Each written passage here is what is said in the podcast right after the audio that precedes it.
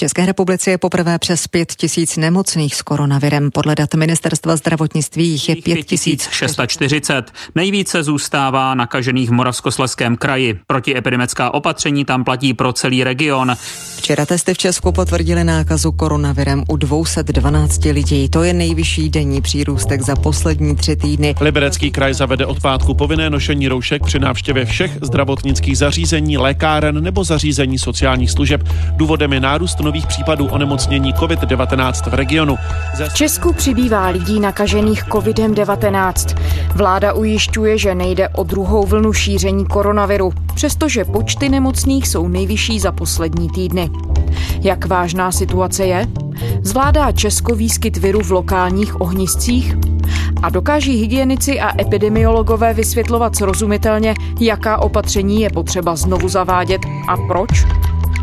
V dnešním dílu přinášíme pohled hlavního epidemiologa Institutu klinické a experimentální medicíny Petra Smejkala. Je čtvrtek 23. července, tady je Lenka Kabrhelová a Vinohradská 12, spravodajský podcast Českého rozhlasu. Petr Smejkal, hlavní epidemiolog Institutu klinické a experimentální medicíny, takzvaného IKEMu, člen expertní platformy Koronerv. Dobrý den. Dobrý den. V uplynulých dnech Česko zaznamenalo vyšší počet nemocných COVID-19, dokonce než na vrcholu úvodní fáze epidemie na jaře.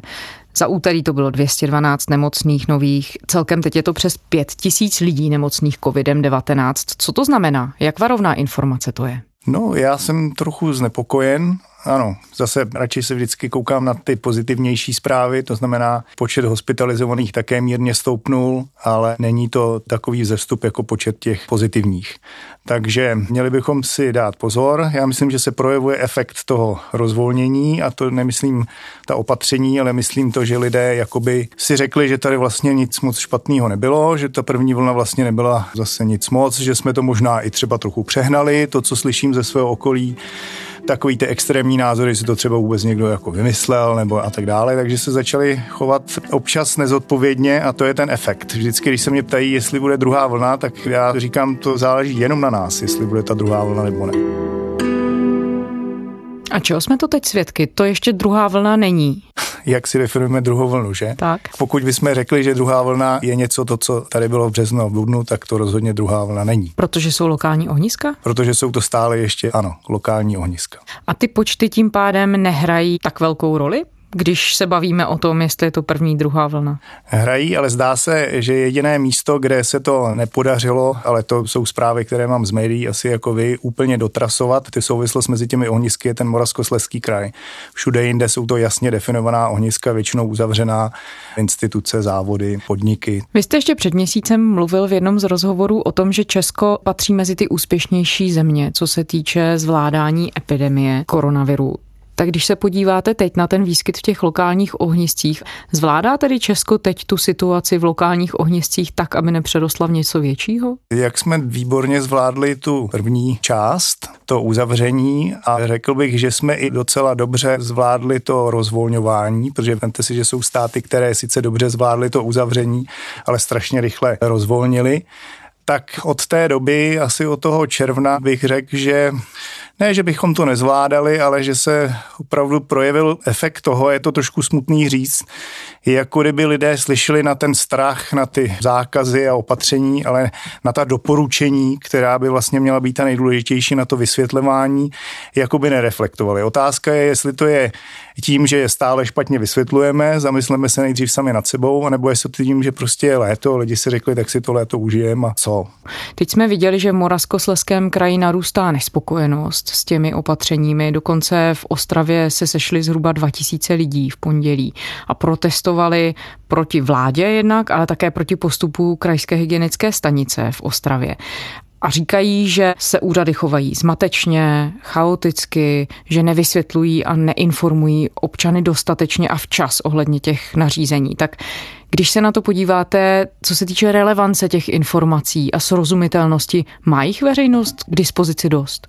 Tak když se na to podívám jako občan, tak občas mně připadá, ano, že těch dat je spousta, ale my selháváme asi v tom, abychom vysvětlili souvislosti mezi těmi daty, abychom vysvětlili relevanci těch dat. Já myslím, že to i většina z těch aktérů, třeba toho, o čem mluvíte, přiznala tu komunikaci, že ta opatření jsou mnohdy správná, ale lidé musí pochopit. To znamená, měli by pochopit, ve které chvíli se ta opatření přijímají, co znamená tohle číslo, co znamená tamhle to číslo a měli bychom to vysvětlovat tak, by to pochopili lajci že? To bych řekl, že je trošku kámen úrazu.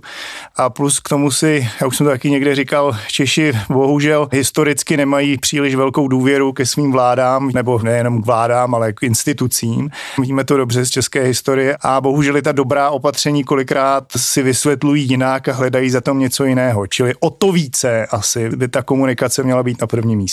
A když se na to podíváte očima epidemiologa, tak třeba teď konkrétně případ Krnova, kde tamní starosta Tomáš Hradil upozorňoval, že na celém Krnovsku, které má asi 43 tisíc obyvatel, byl jeden člověk hospitalizovaný s covidem, ale přesto se všechna ta opatření dotkla toho okresu v plné míře. Tak je to z epidemiologického hlediska potřeba, nebo můžete vysvětlit ten proces té úvahy tady? Mm-hmm. Asi každý pochopí, že nějak jsou ty kraje rozděleny a prostě tady asi je trochu, nechci říct si smůla, ale prostě samozřejmě, že v tom velkém kraji se najde okres, který je na tom epidemicky dobře. Čili určitě spousta těch opatření se dá asi dělat i na úrovni okresů, že jo. Ale tady už se přesně dostáváme do chvíle, kdy, a teď já jsem pouhý nemocniční epidemiolog a infektolog, vy musíte nasadit nějaké administrativní jednotky, na kterých ta opatření zavádíte. Ale spousta těch doporučení a těch vysvětlování a těch mini opatření se dá dělat i na úrovni okresů. Jako my je děláme na úrovni nemocnic, tak určitě. Mm-hmm. Ale to je otázka debaty, protože zase samozřejmě pravomoc určitých institucí sahá hold na území nějakého kraje. Takže se prostě bavíme potom také o zodpovědnosti těch jednotlivých vrstev v tom Přesně rozhodovacím tak. systému. A, a taky vždycky říkám, snažíme se to rozčlenit i na ty mini částečky, mini instituce. Příklad. Rakousko, jestli jsem teďka zaznamenal, tak se snaží, aby ten semafor, který platí pro ty evropské země, oni udělali i semafor pro jednotlivé kraje nebo jednotlivá hejtmanství. Čili asi by stálo za to skutečně přesně dát tu odpovědnost a to je opět jako asi dost historická česká záležitost přenášet tu odpovědnost na ty menší administrativní jednotky a tu odpovědnost jim dát a neřídit všechno z hora. Ale to je spíš otázka pro právníky nebo ústavní právníky. Takže čistě laicky se také můžeme bavit o tom, že ta důvěra je věc oboustraná. Že jednak občané nemají důvěru v instituce, ale zdá se, že instituce nemají důvěru ani moc v ty ano, občany. ale to se bavíme o věcech, které chtějí generační změnu. Jo.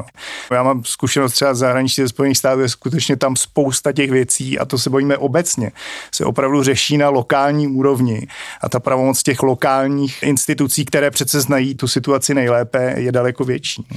K vaší americké zkušenosti vy spolupracujete s Maine Coast Hospital v americkém státě Maine na východním pobřeží Spojených států a Aho. spolupracujete vlastně i teď během té krize. Pokud byste měl srovnat přístup třeba úřadů, epidemiologů, všech lidí expertních, kteří se zabývají řešením té situace, která nastala v souvislosti s pandemí, tak Jaká data má třeba k dispozici americká veřejnost? Můžete jmenovat nějaké hlavní rozdíly nebo třeba i inspirativní body, které z toho pro vás vyplývají? Mm-hmm, tak moje zkušenost je, že, a to se teda musím trošku říct i z médií, z těch dobrých médií, jako jsou média špatná a dobrá, jako všude na světě. A dobrých médií myslíte? Tak řekněme z novin New York Times nebo NPR je prostě... Veřejnoprávní rádio. Veřejnoprávní rádio, jo. To je zase Amerika je hrozně barevná země, je hrozně jednoduchý zjednodušovat. Třeba Maine je stát velmi bezpečný, těch případů mají mají minimum, i Nová Anglie celkově na tom teďka daleko lépe než jižní státy, Texas, Florida a tak dále. Ale i teď to platí, že těch zdrojů těch informací a těch epidemiologů z těch různých univerzit, které ta média citují, je daleko víc než u nás. To je trošku lepší. Tady přece jenom jsme na tom, řekneme si to, malém dvorečku, takže nás tady je málo. I já musím často vyjadřovat k věcem, který si říkám, to ani není v mé kompetenci, ale prostě vy chcete slyšet názor aspoň někoho, kdo prostě má s tou infekcí zkušenost. Tam těch velmi validních názorů je hodně a i se snaží prostě mít nějaký společného jmenovatele, jak zjednodušit ty rady. Druhá otázka ovšem ve Spojených státech je, že ty politici je v tuhle chvíli vůbec neposlouchají. A to vidíme na Trumpově administrativě, která i Fauciho, což je epidemiolog číslo jedna americký, který už dělal na HIV, v podstatě odstrkují, kolikrát z něho dělají i vyníka té epidemie. Čili to zas tady bych řekl, že ty politici, a to mluvím evropsky, globálně, ty epidemiology poslouchají daleko více, v tom máme výhodu. Amerika v tomhle, proto mají ten velký problém, že skutečně tam politici často dělají, co chtějí. Ale názorů těch dobrých epidemiologů a těch lidí, kteří tomu opravdu rozumí, je daleko víc a proniká to i do ty médií, takže třeba kdy rozvolňovat, kolik těch testů se má dělat, se tam dozvíte a tady si to musíte teda dost složitě dohledávat. No to je jedna z věcí, na které právě jsem se vás chtěla ptát, protože přesně tak, když se člověk podívá do amerických médií, tak relativně z počátku té pandemické krize už bylo možné najít expertní hlasy a schodu hlavně v nich, kde se definovaly jasné parametry, které když jich dosáhneme, a teď tam byla uvedena čísla konkrétní, můžeme rozvolňovat, nebo naopak musíme situaci zase přitahovat. Tak můžete vy za sebe z hlediska epidemiologie říct, která ta kritéria by tady měla být ta, na něž dáváme pozor. A jestli v českém kontextu máme nějaká validní, relevantní data vůbec jako veřejnost dispozici. Zase uvedu to jenom obecně. Dvě věci. V Americe jste všude slyšeli, že nemůže ten stát rozvolňovat, pokud číslo pozitivních z počtu testovaných je nad 5%. To je tam hlavní vodítko. Tady je pravda, že se zaslechli, pan profesor a říkal, že 400, pak někdo říká 200, prostě celkový počet, ale lepší je to vyjádřit procentuálně. To bylo jedna věc. Druhá věc, počet testovaných. Tam vám všude říkají, myslím, že to vychází z Harvard Global Health Institute, že těch počet testů máme tolik, aby se otestovali všichni příznakoví lidi a těm pozitivním se přidá ještě na každého 10 dalších. A vyjde vám nějaké číslo, znova zdůraznuju, to jsou jenom vodítka, ale tohle jsem třeba u nás ani nezaznamenal. To jsou celkem, dá se z toho, co si spočítat, na čem se, jak si všichni dohodnou. A to platí nejenom pro státy, ale to platí i pro ty územní jednotky. Čili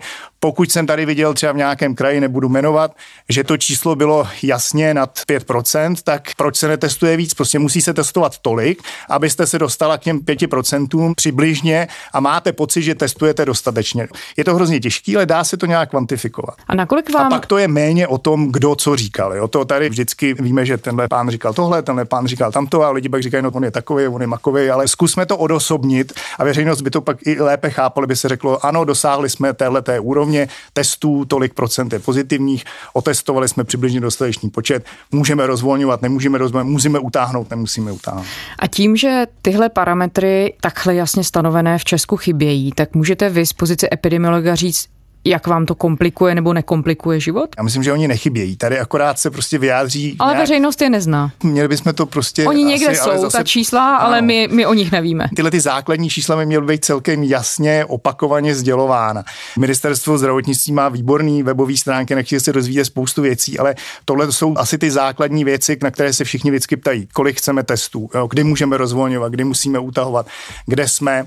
Já jsem se tu o tom bavil s profesorem Duškem a chceme to udělat, abychom sdíleli mezi nemoc nemocnicemi, aby jsme věděli, kolik je nakažených lidí v nemocnici. Nás třeba trápí, když překládáme pacienty mezi nemocnicemi, abychom věděli, v téhle nemocnici je ohnisko, v téhle není. Když náš lékař pracuje, protože spousta lékařů i pracuje v jiných nemocnicích, i v jiných zemích, abychom věděli, tady můžeme být klidnější, tady nemusíme být klidnější. No o tom pan Dušek, šéf Úřadu pro zdravotnické informace, mluvil někdy už na jaře, že by se tohle mělo stát, to sdílení, to tedy ještě nefunguje? Já jsem o tom i s ním mluvil, jo. abych to rád dělal, abych na tom rád participoval kritizoval. My zase mm-hmm. pan řekl, oni toho měli daleko víc na starosti. Mm-hmm. Já nemůžu jenom kritizovat, ale myslím, že se k tomu už jako dopracováváme. Mm-hmm. Vemte si, že ta epidemie zaplať pán Bůh nakopla spoustu věcí, které tady chybělo. I vůbec sdílení informací. Zase, když jenom porovnám se Spojenými státy, ty sdílení informací o pacientech, a to není nic s tím, že by se překračovala ochrana osobnosti, to jsou sdílení informací mezi lékaři. Když ten pacient prostě přijde do nějaké jiné nemocnice, tak já musím vědět, kdo ho kdy léčil, jaké léky kde jinde dostával to samé, když to překlopím, i sdílení těchto těch epidemických informací funkčním informačním systémem, který teďka díky SZU a ÚZISu se vlastně strašně zrychlil, i armáda do toho vstoupila, se třeba stane skutečností a bude se to týkat všech dat pacientských. Samozřejmě s ohledem na to, aby nedošlo k žádnému porušování ochrany informací. A když ještě zůstaneme u té paralely se Spojenými státy nebo u toho srovnání, tak jedna věc, o které epidemiologové ve Spojených státech a dokonce i v Kanadě mluvili celku v úvodu té pandemie, bylo to, že je zcela zjevné, že v příštích měsících, dokonce možná letech, bude potřeba opravdu, oni to nazvali armádou vyhledávačů, těch trasovačů, kteří budou schopni jít do nejmenších detailů a dohledat opravdu lidi, kteří obklopují potenciálně někoho nakaženého, aby se to možné nové ohnisko zastavilo co mhm. nejdřív. Tak když se podíváte na Českou republiku, je možné definovat, jaký počet těch lidí je potřeba? Já to nevím, ale můžu vám říct zase, že když to zase zobecní ten problém, to, co je třeba v Americe, to, co já dělám, jsem říká infection control, a což je hygiena a epidemie, to ani nemusí dělat jako lékař.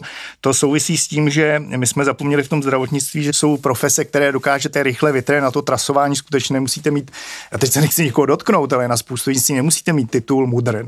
Tady se dají zaměstnat spousty lidí i bez toho, aby měli nějaké jako dokončené lékařské vzdělání s atestací. No nemusí tady... se v Torontu vyhledával dokonce dobrovolně dobrovolníky. Přesně tak, to, že tady chybí a to tady teda fakt chybí obecně prostě hygienici a epidemiologové a já tím letím musím jim říct, že zaplať pán že aspoň lidé vnímají, že to je strašně důležitá práce, co oni dělají, ale všichni z nich nemusí opravdu být lékaři. Rozšiřme to na střední zdravotnický personál, který tohle to zvládne taky. Ano, asi chybí. Další věc, ty technologie, které k tomu potřebujeme, se také snad rozjedou, ale tady už se zaspouštím do něčeho, o čem nerozumím. Míněno chytrá karanténa. No ale Míněno vede to, k tomu, vede to k tomu, když se na to podíváte tedy znovu očima epidemiologa, tak v jaké kondici v tuhle fázi tady v Česku jsme? Dokážeme podchytit ty případy včas? Fungují všechny ty systémy, které měly fungovat a měly být nastavené tak, aby kdyby přišla nějaká druhá vlna, tak bychom ji měli zvládat lépe? No já doufám, že ano, pokud se rozjede ta chytrá karanténa, ale jak říkám, já s tím nemám zkušenost a tak jako slyším, že to někde funguje, někde. To není jenom ta chytrá karanténa, to je o tom, aby se prostě rychle dostal ten výsledek toho testování k tomu člověku. Zase musím říct, že o tomhle nerozhoduji, jsem jenom ten nemocniční, mám věci z doslechu, ale ano, tohle musí skvěle fungovat, jako to funguje v Jižní Koreji, jako to funguje v těch azijských státech, které to zvládly v době velké vlny, tohle musí fungovat úplně bezchybně. Tak pojďme to vzít z té strany idealismu, kdyby to mělo fungovat perfektně, tak které ty komponenty to musí být? Musí být chytrá karanténa, tohleto dohledávání s pomocí technologií musí být na prvním místě. Musí být dostatečný počet lidí, kteří budou i trasovat lidsky, to je druhá věc, a musí být maximální propojenost systémů mezi nemocnicemi aby jsme si předávali informace velmi rychle, aby nebylo možné, že řeknu obecně nějaká hygienická stanice nebude mít přehled o tom, kde se testuje, jak rychle ty testy jsou. Co za vás je v tuhle chvíli největší starost? Co vám v tuhle chvíli dělá, co se týče toho českého zvládání pandemie koronaviru? Moje starost je IKEM, že Moje starost Tomu je, rozumím. Ale když se podíváte i na ty reakce veřejnosti a na to, jakým způsobem probíhá, tak na co vy byste se nejvíc zaměřil? Na tu osvětu, víte, přesně na to, co jsme asi mluvili na začátku, na to, abychom asi, zase začněme nejdřív u nás, třeba i sepsali nějaký jednoduchý vysvětlující manuál toho, kdy asi, a to víte, že teďka byl asi problém, v jaké chvíli ta opatření se utáhnou, v jaké chvíli se můžou rozmolňovat. Kolik testů by asi tak měly být, kdy začneme testovat i ty asymptomatické. Aby občané tomu lépe rozuměli, tak asi v tomhle by ta komunikace měla být lepší. Z mého pohledu jako nemocničního epidemika my musíme si říct, kdy začneme opět třeba testovat testovat plošně všechny ty příjmy a propuštění z nemocnic, kdy třeba plošně testovat seniorské domy, které jsou pořád ty nejrizikovější. Víte, že na začátku se i testovali těmi rychlotesty. Musíme si to nějak na základě těch zkušeností a toho, že se dost věcí povedlo před tím podzimem, který asi bude opravdu zkouškou možná, abychom si tyhle věci doladili. A možná v té komunikaci přesně, abychom nějak srozumitelným způsobem to komunikovali. Nepodcenila vláda práci právě s veřejností, s lidmi, co se týče té důvěry. Teď zase se vrátím k tomu, co zaznívalo ve Spojených státech. Třeba i ekonomové nebo experti upozorňovali na to, že prostor pro možné omily nebo přešlapy a pro to rozvolňování a navracení opatření je jednak i kvůli ekonomice, ale jednak právě i kvůli důvěře lidí v ta všechna opatření vlastně hrozně malý. Že by se experti splést v podstatě neměli a všechno by to mělo být opatrně váženo. Tak když se podíváme na to, co se děje v České republice a i třeba na tu ochotu lidí dodržovat opatření, neprošustrovala tak trochu vláda možnost pracovat s důvěrou lidí, která v tom úvodu byla velká? Když to srovnám s těmi spojenými státy, jak skutečně tady ta vláda a ty instituce se chovaly daleko rozumněji. Jo. zase jako ta zkušenost bohužel těch Spojených států je spíš varovná. V tak chvíli. asi svědčí i ta čísla o tom, že tady samozřejmě no. lidí bylo nemocných méně, ale teď, no, když se podíváme myslím, na ty neměřitelné hodnoty a ten, na to, jakým způsobem ta myslím, společnost opatření, reaguje. Opatření se tady zvládla úplně skvěle. Problém je v té komunikaci a někdy přesně těch informací bylo až moc. Já myslím, že mi někdy by stačilo vydat jenom nějaké prohlášení a e, někdy by taky asi bylo dobré prostě to, co jsme rozhodli, tak po nějakou dobu držet. To musím říct, že i ta veřejnost, to není jenom to, že některá ta vyhlášení byla třeba protichůdná, ale i bohužel do toho mluví to, že tady ty lidé opravdu neviděli, co ten virus může způsobit. A měli by jako vnímat, co to dělá ve světě. Já si myslím, že v podstatě vlastně pořád to zvládáme, ale na tu komunikaci asi bychom Na co se tedy máme připravit v souvislosti s koronavirem do příštích měsíců? Já bych jenom apeloval na to, aby za prvé, teď lidé cestují. Zase, buďme rádi, že můžeme cestovat. Říkalo se tady, že dva roky nebudeme cestovat. Nakonec se to dá, jak vidíme, ale nepřeženme to zase. Jako neodjeďme do Chorvatska, abychom se tam opíjeli v barech a užijeme si tu dovolenou někde v klidu. Čili ta komunikace, když se zase k tomu vrátím, asi trošku vázne, ale to musím říct si do vlastních řad. My se o to musíme snažit všichni lékaři nebo ti, kteří tomu trošku rozumíme. To je jedna věc a na druhé straně té veřejnosti nereagujte jenom z toho strachu.